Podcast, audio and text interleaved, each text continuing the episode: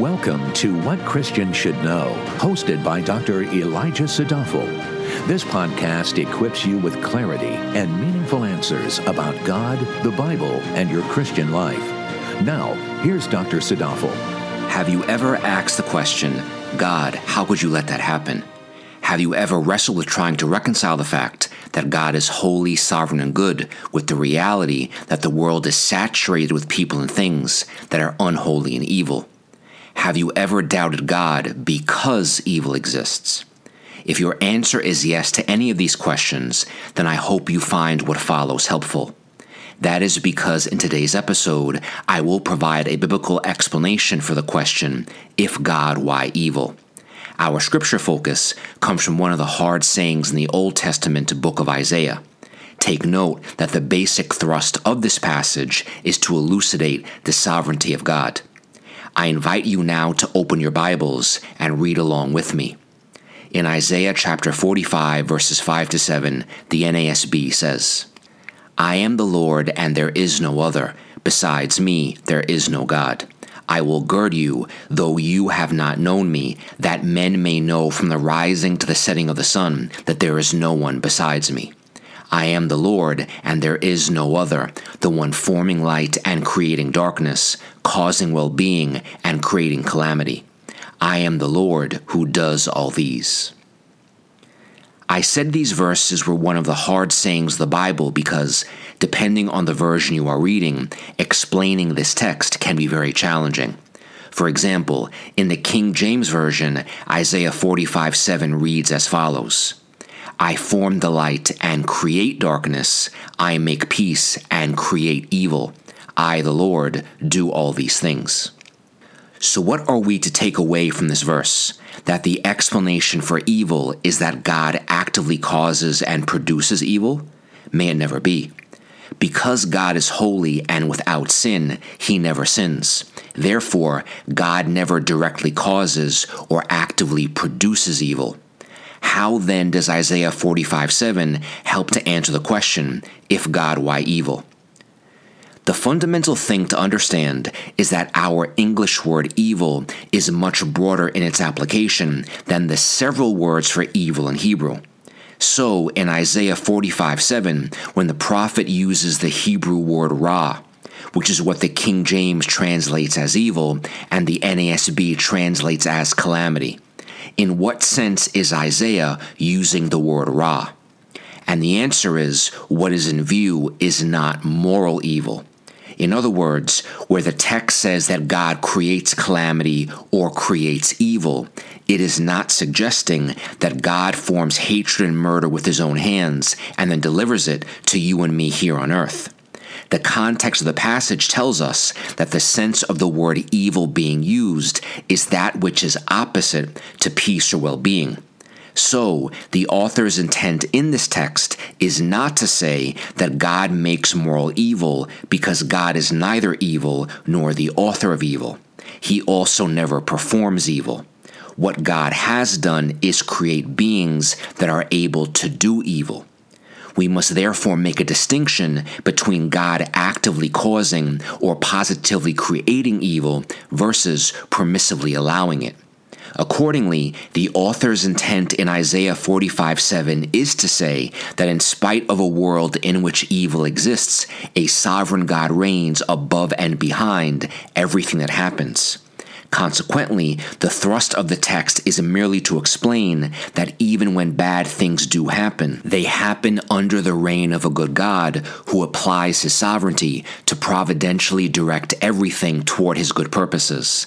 And directing everything toward his good purposes means even through the bad things. This is the sense in which the prophet says God causes well being and creates calamity. To explain things further, let us look at how Isaiah 45 7 is constructed. The prophet makes two parallel statements that are synonymous. That is, they say the same thing in different ways. Verse 7a says that God is the one forming light and creating darkness, and verse 7b says that God is the one who is causing well being and creating calamity. In verse 7a, there is a contrast between light and darkness. In verse 7b, there is a contrast between well being and calamity. These contrasts depict opposite extremes over which God is in total control. After all, God is light, and to say that light creates darkness would be absurd. In fact, darkness can only exist in the absence of light. So, what the text makes plain is that just as light does not cause darkness, well being does not cause calamity. The sovereignty of God ensures that nothing evil ever catches God by surprise, nor does it fall outside of the Lord's providential ordering of reality to fulfill his glorious purposes. The sovereignty of God also defines the chief power in control of reality. The goodness of God ensures that the Lord's intent in ordaining evil is never evil. It ensures that the purpose of everything is virtuous. Now, if we take a step back, we have to ask ourselves what is the greatest evil ever committed in the history of the world? And the answer is the crucifixion of Jesus Christ. He is the one who was innocent, yet suffered the greatest injustice. He is the one who was sinless, yet endured the wrath of God for the sins of the elect. He is the one who was rejected, beaten, mocked, ridiculed, and killed. The greatest evil ever committed was first degree cosmic treason. Man killed the God who came to save him. Yet, in spite of this, did God allow the evil of the crucifixion to happen? Yes. Was God in complete control of the entire ordeal? Yes. Did God ordain the crucifixion and allow it to happen to ultimately serve a good purpose? Yes. In fact, God used the greatest evil in the history of the world in order to bring about the greatest good for his own salvation. Indeed, there is none other besides the Lord. He is the one who forms light and creates darkness. He is the one who causes well being and creates calamity. The mental difficulty with evil and the sovereignty of God lies here that people associate the essence of evil with cause, not nature. So, people may not have difficulty with the fact that God is sovereign, but if his sovereignty means he even ordains the things we don't like, we then have a problem.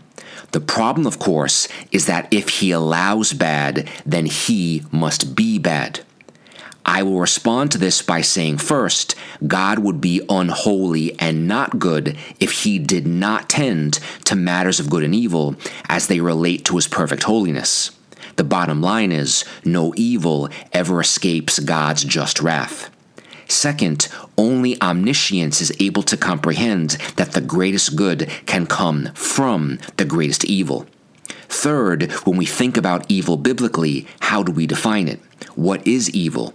If we allow the crucifixion to speak for itself, it teaches us that evil is not allowing evil so that good may come.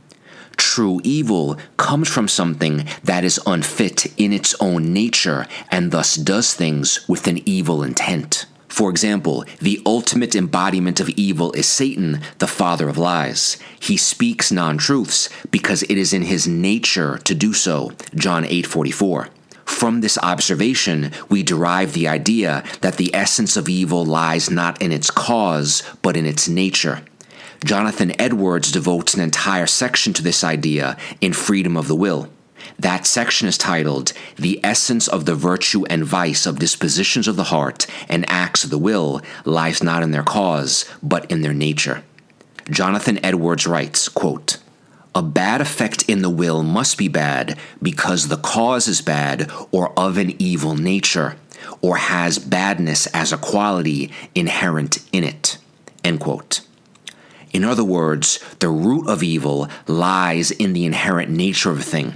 The nature is the cause of evil. So, to summarize, I will ask the question ask the top If God, why evil? And the answer is because God has ordained evil and has permissively allowed it. Yes, God exists, and evil exists because the Lord's holy omniscience understood before our world was created that the greatest good exists concomitant with the greatest evil. Is evil good? Absolutely not. But it is good that evil exists. This statement can only be true under the reign of a good and sovereign God. Certainly, what no person can exhaustively explain is why God allows the specific evil acts of specific people or why specific people suffer from specific evil acts. What can be said generally is that without wrath, there can be no grace, and without sin, there is no necessity for a Savior. Without the fall of man, there could be no redemption of man that is secured for eternity based on the shed blood of the Son of God. Without the crucifixion, there would be no resurrection. Thank you for listening. For more valuable resources, including a bookstore and online Bible study, visit WCSK.org.